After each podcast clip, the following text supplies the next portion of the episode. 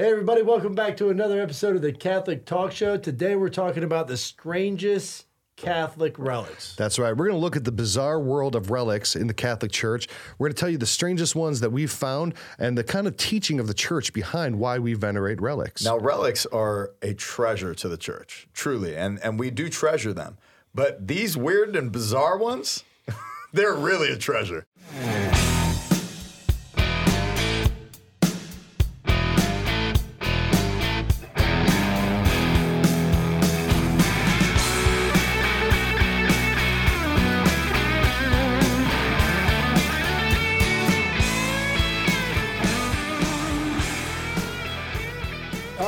All right, we're toeing the line here on relics and um, sensing that there's going to be a, a few uncomfortable Moments. areas- Buckle up. moments Yeah. this, but you know, I mean, at the end of the day, our church has been venerating relics since day one with the martyrs in the church and praying over their bones during mass, which is extended to us today. So just that part is amazing. But this stuff goes into extenuated circumstances when you start talking about some of these other things that we're talking about today. It does. You know, one of the things that makes the Catholic Church really unique is honestly is we're weird. Yeah. You know, I wouldn't expect anything so mystical to be ordinary. Yeah. Right? I mean, if you want ordinary church and you can just go to the 4th, 5th Street Presbyterian Luther Scottish Church On and you the can second, on right. the second and you can just have a nice church experience. But if you want the wild, woolly and the real stuff, I'm telling you it's in the Catholic Church, right? And we're going to talk about some of these really bizarre relics and the practice of the veneration of relics. So, the whole sense of relics, I think we should start with the word first. Relic comes from the Latin root relique, which is a, a Latin word that expresses remains. And it could also re, like relinquish what is what is left behind, mm-hmm. and it's a form of patrimony. Like what we have in the treasure troves of the church are relics that go all the way back to the person of Jesus Christ, and these relics should that they are remains and they're left with us and they're relinquished to us so that it would boost our faith and develop our faith as a result of it. Look, we we witness to each other and we're tr- we're always calling each other out to become more holy and, and to grow in our understanding of our faith. And I hope that we're helping you out there too in relationship to the Catholic faith. But you know, when we think of when we think of relique, when we think of relics, it's it's good to kind of keep in mind that we do not worship relics. We we reverence relics in the same way that we should reverence one another. you know, in the same way that you would, you know, if something was important left to you, whether it's your your father, your grandfather's pocket watch or your grandmother's, you know, recipe book or whatever it is. I mean, these are things that are treasures of a family that connect you through the ages. Or just like I recently had a friend die and I reverenced the the impact that it had on this person that they grew in their faith. Like I reverenced that. Yeah. You know, I, I didn't worship it, I, I but God was doing something in them and I reverenced it. And, and wouldn't we wouldn't we revere God's creation, His created order? Would we not revere what His hand has done? Everything. And when you see when you see His redemption, uh, His action of mercy in the lives of the saints, and what we uphold in relics, that's that's kind of where we're getting to with all of this. Yeah. And in ancient cultures, this was everywhere, right? One of the greatest ways to disrespect someone in ancient cultures was to burn their body and put their ashes in the river so that there'd be nothing left for people to commemorate them. Mm-hmm. So if there was a king or an emperor or a soldier and you wanted to completely rid the memory, you'd that's how you'd treat them. But here's the thing about relics is that it's not just a Catholic innovation. It's not just a Catholic thing. This is Yeah, because there could be critics out there that could say, "Well, where where is this in the Bible?" and it's very much biblical, mm-hmm. right? Yeah. Old Testament. Oh That's right. Exactly. Old Testament, 2 Kings thirteen twenty one. As a man was being buried, a marauding band was seen, and the man was thrown into the grave of Elisha or mm-hmm. Elisha, the prophet. As soon as the man touched the bones of Elisha, he came to life and stood on his feet. So you see the effect immediately, you know, of a relic of his remains. the bone itself touching them, just Yes. touching them, had the effect of bringing some back to life. Yeah. Mm-hmm. Mm-hmm. So I mean, that's the exact same thing that Catholics believe about it. That these bones, these relics, really are imbued with a special supernatural character. it's even in the Acts of the Apostles. That's right. In the Acts of the Apostles, St. Paul is preaching in Ephesus, and uh, the believers were coming up and taking cloths and and they're they're taking cloths and rubbing it on Saint Paul, right, and then using that. That the, Look the grease that that, came off of. Saint That was Paul just a couple of to dabs. Don't put it on me. to heal the sick, right? So, for those of you who are listening in on Spotify, iTunes, or other audio services, Podbean. Podbean, for example, Shout out Podbean. What you just missed, and if you're not on YouTube, I don't know what you're doing, but Ryan DellaCrosse was just dabbed with the oil absorbing pads That's right. that were contributed by our patrons. They cannot contain. That's my disgusting. I don't even know why I'm still holding it. They can't stop the grease. It's They a can only hope to contain it. So it's a relic here's- I don't treasure. Here's an important thing. So that is so the the, the Christians were doing that again, using just something they touched to St. Paul, or That's awesome. or you could, the, the the hemorrhaging woman just touched the cloak of Jesus. Yes. Jesus wasn't aware. He wasn't saying, "I'm going to heal you." Just by touching the hem of his garment, she was healed. Um, or you'll see um, Moses raising the bronze serpent, and the people who would look at it were healed. Right? Now we're, we're I think the distinctions here is it, it kind of begs the sense of we have first, second, and third class relics. Could Explain that. Oh, you want me to? I yeah, can. please. Yeah, like first class relic. So, first class, class relic is going to be something that w- from, came from the body of a saint. Mm-hmm. Okay, so whether it's you know their you know a body part, bone, a piece of hair, a tooth, anything that's the mortal remains of a saint is a 1st mm-hmm. class relic. And for example, right now in my hands, I have a first class relic of St. John Paul II, and it's his blood. So even blood, like there's vials of Mm-hmm. blood when you visit his shrine in D.C. in in the uh, altar piece there, beautiful. So yeah, so it's the person. But then also anything associated with the crucifixion of Jesus, whether it is the nails, whether there's the cross, whether it is the th- crown of thorns, that's also considered a first class relic, even though it's not a, par- a body part. And there are That's there are relic though. Well, that's a Like, first class relic. that's God, God man. And that's why it's elevated to such a position within the church. And you think of, you know, the wood from the cross in reliquaries around the world and some of the larger uh, sections of the cross that are in Rome. uh, It's important to recognize that first class. So what's the second class relic? Second class relic is the possession of a saint, right? So, and something closely associated with them. You can't like get John Paul II's, you know, used Tic Tac box, right? It's not like that. It's like here's Saint John Paul II's shoes, his his zucchetto, uh, you know, his cloak, whatever it is, or maybe uh, Thomas Aquinas's pen, something like that. So yeah, like John Paul II's uh, cassock, for example, or you know, you look at it, clothing, habit, you know, um, a rosary, a Bible, things like that are are falling in the category of a second class relic. It was it was a possession that they had that fostered their faith or mm-hmm. was something that they wore. or mm-hmm. something that was used as an implement of martyrdom. Mm-hmm. So, you know, whether it's the club that killed a saint, whether it's a, a sword, a lance, whatever, something that was used to martyr a saint is also a second class relic. Okay. Technically, it touched him. Right. But see, that's a third class relic, is something that touched a saint. But if something touched the saint in their martyrdom, it becomes elevated to a second class relic. Gotcha. But a third class relic, this is a third class relic of Ryan DellaCrosse, right? Something that was touched to him. Let's put it on the wall. Let's keep that one. So, uh, you know, another description of a third class relic is actually something that Ryan Scheel did for the parish here at St. John Paul II. He has friends in the in the priesthood and at a parish that has a first class relic of the blood that came out of the body of John Paul II When he was he was uh, shot. when the yeah the attempt at his life when he was shot and commemorating that the 40th anniversary this past year.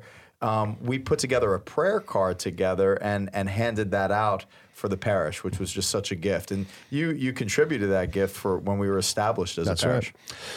So let's talk about Jesus' foreskin. Oh my goodness, we're already in the weird now. That, uh, that's I the weird. look, there's no, there is Wait, no, is this is this a strange relic? there is no elegant way to transfer, you know, or to segue into this conversation. So I'm just going to say it. We're talking about Jesus' foreskin today on the Catholic Talk Show. Hercules, Hercules. Oh, we've talked about this before. This always gets it's like It's a, just- Well- and you know what's so weird about it is like people perpetrate that they have possession of it. That's what gets me. Okay, now there's a crazy story about this. Now, okay, the it, the relic is called the Holy Prepuce, right? So the holy prepuce is purports to be the foreskin of Jesus from his circumcision. Okay, because Jesus ascended into heaven, right? And there was none of him left behind, right? But the- Except- except for look on the eighth His day, skin. Uh, his foreskin, right, from his circumcision on the eighth day. You know, every Jewish baby, you know, had the Yeah. the the Snips. the, The, bris. the, the bris, the snip snips, right, The bris. as a sign of the covenant of Moses, right. Oh boy. So a lot of people purported to have the foreskin of Jesus. I can only assume they kept it like in, in like a book, like pressed like a flower or something. I don't know how you keep something like that, right? Um, but there was two main ones that were considered to be the foreskin of Jesus. One was given by King Baldwin I of Jerusalem, who was the first Crusader king. He was the king after the Crusaders took Jerusalem. The other was monks claimed that Charlemagne had possession of it in the early, uh, you know, the the late ninth century. And look, King Baldwin and Charlemagne, these are no jokes. These are big, important people. And if they say they got the holy foreskin, They got the holy they might foreskin. have the holy foreskin. Well, I know scripturally speaking, David probably collected more foreskins than Charlemagne. So if we're having this whole, you know, this whole fight over it, I mean, it's very evident that that David is the champion in collections. But this is the foreskin of Jesus, which kind of made made Trump. David would have been on top of that Yeah, if, he, that's true. If, if he had the opportunity.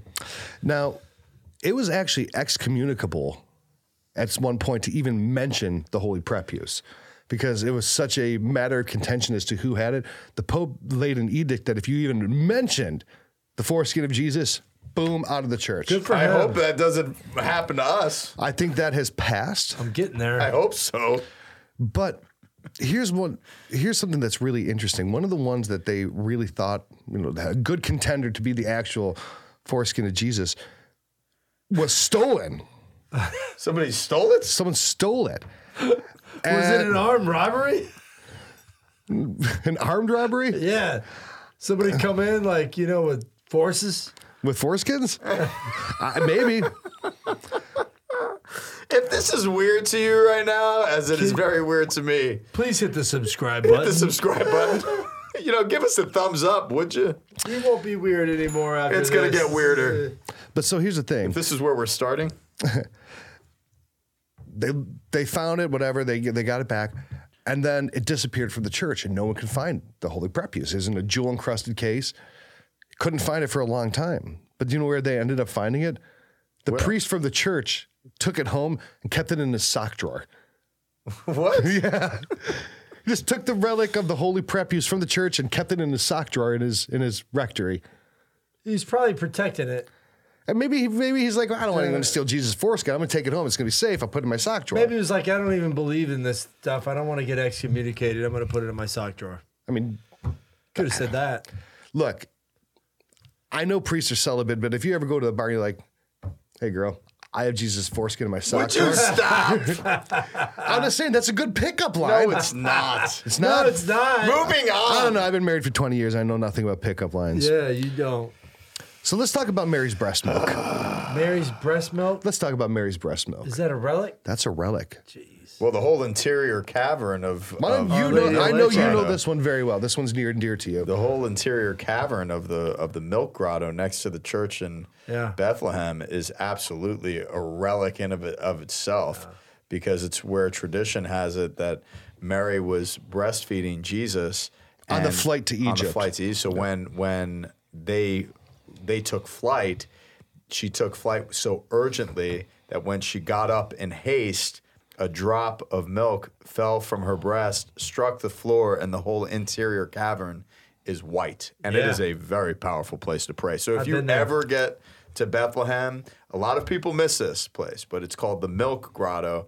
And it's definitely tied to our identity here in St. Augustine with Our Lady of La Leche, Nuestra Señora de la Leche, and, and the traditions of praying for fertility issues. So, you know, many, many people, uh, you know, Jordan and Joanna Watwood, um, very, devo- very devoted to Our Lady of La Leche and received favors I'm a consecrated priest of Our Lady of La Leche, and I've had countless t- experiences of uh, her intercession and power helping people who are struggling with fertility. Now, speaking again about Jesus' foreskin, something that was kind of Okay, interesting. can't we just move on from that? Well, a lot of nuns in the Middle Ages would have ecstatic visions, right? They would have these these supernatural experiences where as a, a bride of the church, because that's nuns married the church, just like you're married the church, but they would receive from Jesus as a wedding ring the holy prepuce, and they would wear that wedding wedding ring of the foreskin on their finger as their marriage vow. All right, so we're doing strange relics. We're done with that. Okay. All right, we're done with that. There's just a deep fascination in Sheol. I mean, it's like it's kind of strange. Well, I bring it up because we're transitioning to the finger, right?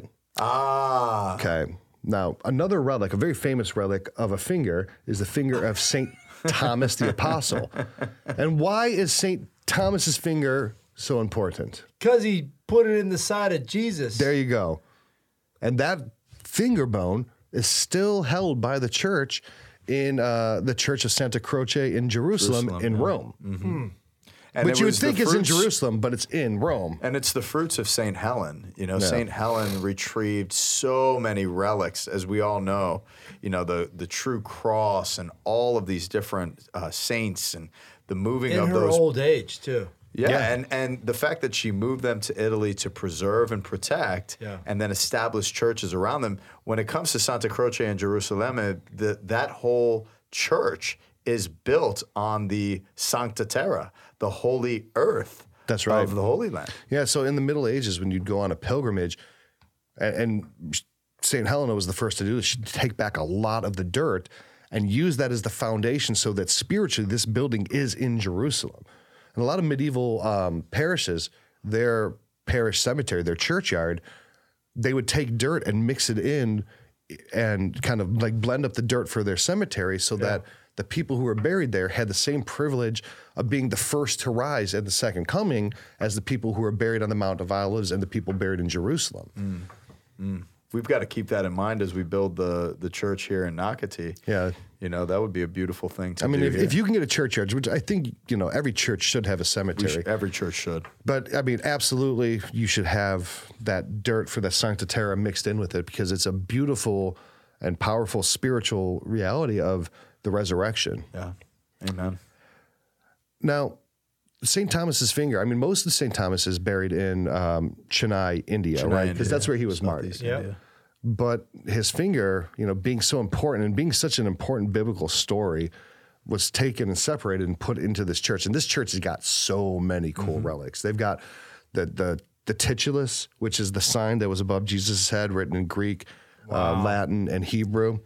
Um, they have relics of the true cross, like the biggest remaining segments of the true cross. Um, just all kinds of things. I think they have relics from all of the apostles. They have relics from. I mean, well, it was St. Helena's personal chapel. Yeah, they- that was her personal chapel. the the Leary has an awesome relic of the twelve apostles. I don't know if you've ever seen it. He prayed over me with it. It was awesome. Um, but probably concentrated. I don't know this for sure, but as a concentrated church in Rome and really uh, any other place that I've ever been to, the most amount of relics that I've ever seen is at Santa Croce Croce in Jerusalem, in Rome. in Rome. in Rome. Important to say. It's important. Yeah. Now, kind of moving down from the fingers to the whole hand.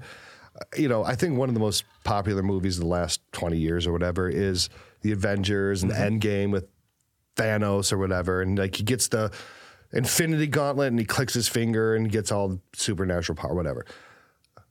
I, I am convinced, and let's put a picture of this up here. I am convinced that the makers of the Marvel movie, movies completely ripped off a relic of the Catholic Church in the creation of Thanos' Infinity Gauntlet. Looks identical. and this is the relic, the incorrupt hand of Saint Teresa of Avila. Wow. I mean, right down to it's both the left hand. They have the same colored jewels on the finger. It's gold. They even have the circle right in the middle. I mean, this thing looks identical. Interesting. That's a really cool relic. Um, and so you'll- her hands in there, you can't see the hand, the incorruptible hand, but they put it in this beautiful reliquary. structure. Yeah, Yeah, it's a reliquary. reliquary. Yeah, you'll see that a lot of times with reliquaries. Whatever they hold, the reliquary itself a lot of times is fashioned to look either like a tomb, either like an ossuary, Mm-hmm. or like the body part it contains. So sometimes you'll see, you know, a reliquary that looks like a head. That's typically going to have skull, skull. bones or jaw bones or teeth. Yep. Gotcha. If you see a hand, it's going to be hand. You know, obviously, Even if for- it's incorrupt. even if it's incorrupt. But typically, if it's incorrupt, it won't keep it in a reliquary like that. It'll be on display. That's why you know you were saying this is the incorrupt hand of Saint Teresa of Avila. Yeah. And Um, it's in something like that. Now, speaking of incorrupt, and speaking of speaking, right? Another really interesting relic, and this one, this one relates to you. It's your patron saint, Saint Confirmation name. Saint Yeah. Anthony of Padua. In the Basilica of Padua, they have this relic, and we're going to show this on the screen here. It is Saint Anthony's incorrupt tongue and jaw. Mm-hmm. And That's a pretty. I'm. I'm sorry. That is a gruesome looking reliquary. It looks like an alien or out of like Contra or something, dude. It looks. It does. It, it it's like something you would imagine to see like sp- like space alien movies. Like that's terrifying and weird and super cool. It is. And, you know, the fact that the remaining parts of St. Anthony's body decomposed naturally, Mm-hmm. um, but the fact that his John lower Tongue. Jo- yeah, and and because he's one of the greatest preachers throughout the history of the church, and Mm-hmm. and he's somebody that I turn to in prayer all the time in preparation for my homily. Mm-hmm. Instead of like you know putting his jaw in some something that you know you can reverence it, it's like no, we're gonna put it in something that makes it look like you know there's an actual face there, and then weird you out. Yeah, because that's the intention. because we're Catholics. I so we- mean, I and we don't do know. cool I stuff mean, like that. Embrace the weird. Yeah. Look, keep it weird, Catholic Church. Yeah, It's, it's fine. Like, it's like, yo, we're gonna put him in something that looks like a person, and then just put the jaw in there, and then weird you out, and that's how we're gonna venerate this. Look, Saint You're Anthony. welcome. Saint Anthony has been dead for eight hundred years. I'm sorry, now Ryan. If you go buy a pickled pig's tongue and you keep it on your counter for even a year, Oh no, that thing no is going to turn into mush. There's no doubt that's a legitimate tongue and jaw, Yeah, that's Based on the eight hundred years old. which is fine. He had pretty nice teeth Well, too. all I'm saying, all for I'm a saying medieval, is like, you know, True, those are nice without teeth. braces. Without braces, those are nice teeth. You know, I mean, the ne- you know the next genes. generation of this, with all the new generations, we're gonna put them in bobbleheads, a little jaw bouncing around. I don't like it. I don't like it. No, I think you want to do something beautiful like that. Yeah, now here's This an- one, Saint this one's yeah. This is this is a pretty um, Yeah. oh, Scary. scary. I mean, I don't think I'd take my kids to see this right No. now. that No, is what pretty is- scary. no, This wait, is the relic. explain Saint this. Catherine of This Siena. is Kate, Saint Catherine of Siena's head, Mm-hmm. and this is you know Saint Catherine of Siena has been dead for seven hundred years, and this is her head still. Then what's one of the things I read once that was interesting was that Saint Catherine of Siena died before her mother, Mm. and that at the transfer of her relics, her mother was there and saw them parade her head and was very proud that they were parading her daughter's head through the trans the transferal of the relics. We've been we've been desensitized. We've gotten soft, dude. Yeah, we've We've gotten, gotten really soft, soft. and, and we've been desensitized. But what I'm fascinated by this image right now is like her eye sockets, Her and look eyebrows. At, look at the look at the look at the serenity and her the structures of her Yeah. her face. It's kind. I'm it's, I'm really moved by that actually. If you go to anything, if you go to say like, oh, I'm going to go to the sporting goods store and like, hey, we just have human heads in here. Like, what the heck, dude? You go to someone's house, you got human heads. You're calling the cops. You go into the Catholic Church, you see human heads, and it's it's inspirational, right? It's really it's beautiful and and mystical, and it's one of the things that I I love relics. You know? So 700 years, you don't have a skull there. No, I mean she's been dead for 700 years. She looks better than Howard. Yeah.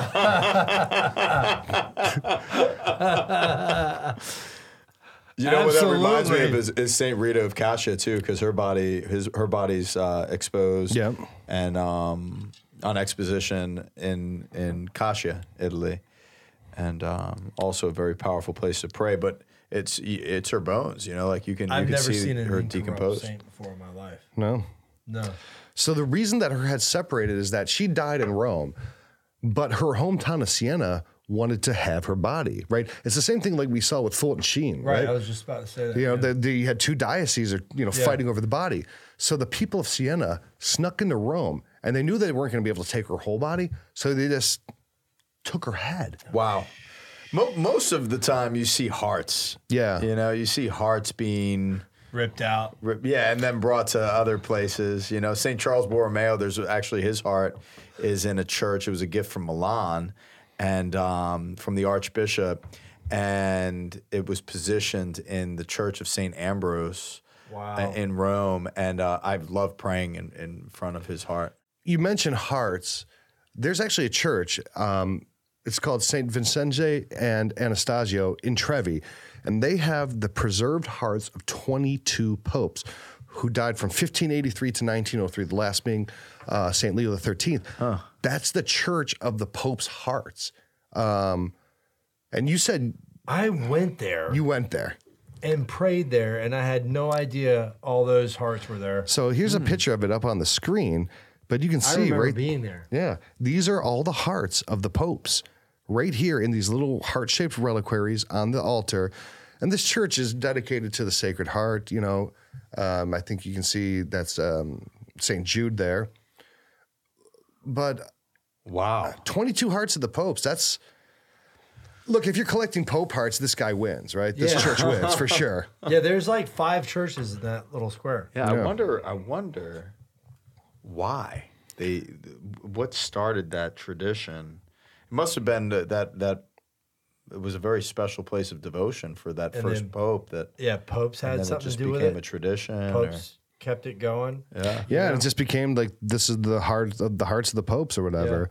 Um, I think it's cool that you know to have all the hearts of the pope right there. You know, because a lot of times, you know, the pope as the visible sign of unity to the Catholic Church is you know like the heart of the church. I mean. Uh, Yeah. and to see them all there is it's a pretty really cool cool, devotion. It's a special heart. You know, this church, in looking at it, reminds me of a church in Pittsburgh. Um, and it's the largest collection anywhere in the world of relics outside of Vatican, outside of St. Peter's itself. They hang them up on the altar around It's there like huge. It- so it's and it's in Pittsburgh, and Pittsburgh's a great town. But is it around the altar? Is it yeah, it's separate- everywhere. It's around the altar. All it's over the all over the place. It's the largest collection of relics in the world besides St. Peter's. We we What? were Yeah. That's incredible. We were supposed to go there when I was driving out to Cleveland. Unfortunately, we we couldn't do it. But uh, we should do that though. That would be awesome. They have five thousand relics in St. Anthony's Chapel, Jeez. and um, I, I I drove there and Is I was it a there. parish or is it like a? it's chapel. It's a special. Yeah. Yeah. Uh, so it was all you know. This one priest just collected tons of relics and just made this massive collection. Yeah. Wow. But yeah, check it out. Uh, and we'll show the you know image here up on the screen. But it's just everywhere you go, just relics, relics, relics, relics, relics everywhere. It looks like like your grandmother's uh, china cabinet almost. Yeah. That's so precious, man. Wow, I need to I need to go. You know what we should do What's that? with our Patreon, with our with our patrons that support the show? We should do like a, a meetup All right. in Pittsburgh. Like a bring your own beer and find your way there, but like we Yeah. can all go to this Well, they also have a church uh, brewery there too. yeah, we went there. Yeah. There's a bunch of stuff that we can do. Pittsburgh's do. a in great town. I'm from Cleveland, and I don't mind saying that Pittsburgh is a great town. Yeah, I really I like, like it. it. Yeah. Yeah. Well, why don't we look? So, if you're not a patron, uh, go to CatholicTalkShow.com forward slash Patreon to become one of our patrons. You help support the show. You help enable us to continue to do this show. We send you cool gear, but this I think this would be a lot of fun, and then we Yeah. can really get to know a lot of our our patrons. Supporters. Yeah, I mean, we do a weekly hangout virtually on Zoom, me and Ryan with our Patreon Be like an in-person hangout. But let us schedule something like that because look, it's an hour and a half, two hour drive for Mm-hmm. me. I would absolutely love to go to this church, Mm. go to the church brew works, have some beers, and and I could fly in for like a Thursday. Yeah, it's- it's an Thursday easy night, flight. you know, and, and do something on my day off. And if you're not a patron and you still want to go hang out with us, we're going to Fatima. that's right. So you don't have to be a patron. This is like a, a good little hangout. Yeah. But I mean, we're not throwing shade at people that aren't patrons. You so- know, we're talking about like the fruits of pilgrimage. When you visit holy sites like this and you visit the tombs Yeah. of the saints, th- man, it absolutely affects you deeply. yeah. It's it's life changing, and this this pilgrimage is going to be life changing. You know, I think one of the real. So we're going to Portugal this November. Okay.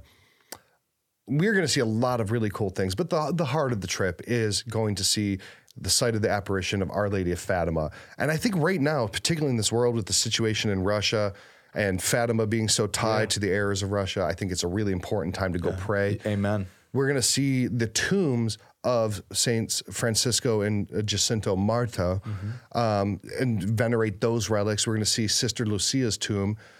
And also in the crown there of the statue on the site where Mary appeared is the bullet, that they took out of John Paul's body, put into her crown because John Paul associated surviving with Our Lady of Fatima's uh, um, um, Intercession. because he was shot on her feast day. Um, but we're going to do a lot of other great things in Fatima. But that that core, that Marian core of that, is going to be really awesome. and, and that's going to be the height of our prayers and our consecration. And and we we absolutely will be praying in so many different holy sites. But our our mentality is pray and play and we're going to have some fun because Oh, yeah. we're going to the heart of Porto as well. And and and really like the the beautiful uh, artistic expression of of wine in the form of port Port's world famous, and we're going to Porto, where that was, uh, you know, that where that comes from, where it gets Yeah. Mm-hmm. its name. It's eponymous region. Um, but we're doing a lot of cool stuff there. We're gonna, um, it's gonna be an eight day trip. Mm-hmm. We're going to be going to Fatima. We're going to go to the Church of the Holy Miracle, which is a 700 year old Eucharistic miracle site. So that's going to be cool. We're going to see the tombs of the visionaries of Fatima. We're going to go to the, you know, the the basilica there we're going to see some really cool churches, uh, Marian shrines all along the way, and we're going to get a chance to pray together, eat together, drink together. Uh, we're going to have mass every single day. Uh, it's going to be a really great trip. So go to CatholicTalkShow.com forward slash Fatima to reserve your spot. I promise you this will sell out. You know, we had a pilgrimage set uh, for two years ago. We were going to Poland. 100 people 100 people for the completely 100th sold birthday. out. for the 100th birthday. How about that? And then it got canceled to COVID. So That this was is an our incredible first trip. international pilgrimage and our first pilgrimage since then. Mm-hmm. And it's actually going to be our first pilgrimage because that was going to be our first and we couldn't go. Yeah. So this is our. And this is very fitting because uh, you know it was it was really in, in preparation for the parish, you know, the, the mission becoming a parish, and like mm-hmm. there was a lot of ties to St. John Paul II, and now JP two is just pointing us to Fatima, and it's it's important because we've got to pray, we've got to pray. He's my pope. That's Yeah, it. So again, go to CatholicTalkShow.com forward slash pay, forward slash Fatima to get your spot, and it will sell out, I'm sure. And we have more strange relics. So I think that's a good way to segue back into the holy prep. use. No, Yeah, no, yeah. No. thumbs down. I right. am done with that part. I'm glad that it's not in circulation anymore. Circulation? Yeah, Yeah. it's not. No, the- it's it's in some priest's sock drawer probably no- right now. There's no circulation to the prepuce. Someone he's some priest has got it like rolled up in like a sock religious sock, you know. um, maybe I don't know. It's only conjecture. I don't want to get into it because I'm gonna get excommunicated over it. But you know, when talking about just weird relics and being, you know, the, the practice of this, you know, like the head of Saint Catherine of Siena, the finger of Saint Thomas, The tongue the of Saint Anthony, of Saint Anthony, Mary's breast milk. I mean, these are these are things that to most non-Catholics is like that's weird. especially because we have been desensitized. And and and it's mm-hmm. you know we we don't see the realities of death but i think one of the most important things to see in the lives of the saints is their bodies exposed for us to be able to see that death as a reality is something that we shouldn't be afraid of and Yeah. clearly their beatitude like the way that you talk about praying at the tomb of Conchita Cabrera Oh. and that effect you know? Like the, where we've prayed in these tombs the tomb of john paul ii i know that that hit you hard too. Uh, it did when i when i prayed there as well. These locations of prayer are so evocative that it moves you like that scriptural account with the prophet elisha. You know, when we went to um, the shrine of, uh, we went to see Our Lady of Guadalupe, and you can go on the little elevator and see that, and that that's a relic. You know, that's a that's a holy item too. Yeah. And that's why I went It's there. not a. It's not a, a relic. As well, it's, such. it is a second class relic at bare minimum because it was Juan Diego's. Gotcha. Right, that was his cloak. So it's a bare minimum, but I think it's elevated beyond that. Sure. Oh, but we went there to see that. But I found image. myself spending more of my time when I was there venerating the relics of the bones of Jose Saint Jose Sanchez del Rio, mm-hmm. who was a young Yeah. boy killed in the Cristeros War, Yeah. who is so courageous. If you haven't watched For Greater Glory, Oh, it's what they did to his feet, and but I sat there and I just looked at those, and I'm there's this one of the most famous religious items in the world, but I sat there and was just contemplating this boy's relics, his, the you know his bones, and what he went through, and that had. I'm going to be honest, a more profound effect on me, Yeah. you know, there. Mm. Yeah. Mm.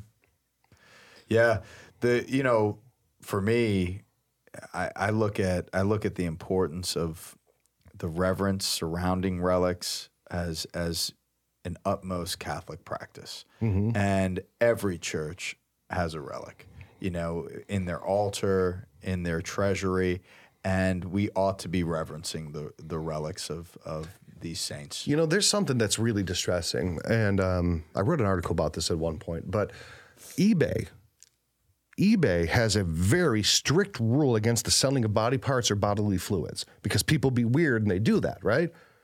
People be weird. People they, be weird. Well, they, they sell like, oh, here's they the, do that, You yeah. know, like here's blood or here's breast milk. They sell, you know, because people are weird, right? Or body parts or hair, right? Yeah. A hair of a celebrity. But they allow the selling of Catholic relics. And it goes against their own policy, but they still allow these relics to be sold. we saved a patron from That's right. buying uh uh what was it? Uh, It part was of the cross. Part of the cr- True Cross. yeah, he he reached out to us and we researched it. Yeah, We're like, I, I don't, re- yeah, it was don't on. buy this. I looked at it. I compared the signatures of Yeah. the supposed signer, the Archbishop, and Cardinal, and it, Yeah. it was totally bunk. But Yeah. um, it's illegal to sell relics. Relics, you can get relics as a layperson, but you have to go through a very specific way. You have to request them. There's a church um, in the Vatican, and it's like, have you ever seen? Like an apothecary, like an old fashioned apothecary, where they have like all those little drawers of different medicines. They have that, but with the bones of saints. Yep. So when like a new church is being founded, they say, okay, well, we're going to you, get a know sliver of this guy's St. bone. Thomas. So they go A B C D F S T. Okay, pull out this Thomas, and then they get a little silver and they mm-hmm. send it. Mm-hmm. And there's a lot of churches that will send you a third class relic. Um, so like maybe if you're having someone in your family has cancer, you can call, you can send a letter to the Church of Saint Peregrine, who is a patron saint of cancer, and you can say, can I send you a cloth and you touch it to his tomb and they'll mm-hmm. send it back to you. So you have a third class relic. So that's how a lot of the relics will happen. But one of the particularly sad things that I see is there's a lot more relics 50 to 100 years ago. And that generation is dying off and dying off rapidly. And a lot of their kids are not Catholic anymore. And when grandma dies and she has all this weird religious stuff, they put it in a box and they give it away. They take it to an antique shop and you'll find reliquaries in there all the time. Yeah. And it's sad. And It it's, it's it's against canon law, it's against human dignity, and it's very sacrilegious. Yeah. So you know, if if you do, you know, see these relics out there, Buy them. Buy them. It's not illegal to buy them. It's illegal to sell them. Yeah. As a matter of fact, if you buy them, it's a virtuous thing because you are rescuing the relic from a Yeah. precarious situation. and they should be and they should be returned to the church. Mm-hmm. Yeah. And, and ultimately, um, you know, we like Saint Helena retrieving all of these relics. She brought them to be protected and preserved, Mm-hmm. and we need to we need to get the sacred relics back into the church, Pray back into us. the treasury, so that they could be properly reverenced. Yeah, like the missing Holy Prepuce. Mm-hmm. That, and that's exactly why you want to keep them in the church because it gets stolen. I thought we've already agreed that we were not going to talk about Nobody the knows foreskin. where it is. There's no rescue The job. closed. No. It's a closed No rescue door. job. well, not with that attitude, there's not. No, there's not. we, we want you not to talk of it, speak of it ever again. Well, we're not talking about the remains of the foreskin anymore. but what you should leave as a relic and a remain is the imprint of your thumb on the subscribe button, clicking, and giving us a thumb up. You could use a mouse too. I guess you could use a mouse. Forefinger. Look, like, share, Click. foreskin, Like, subscribe. Stop! You use said your. No, I won't say that. Anyway, hey guys, it's a pleasure connecting with you every week. Hope you enjoyed this weird show, and This we'll see you next week.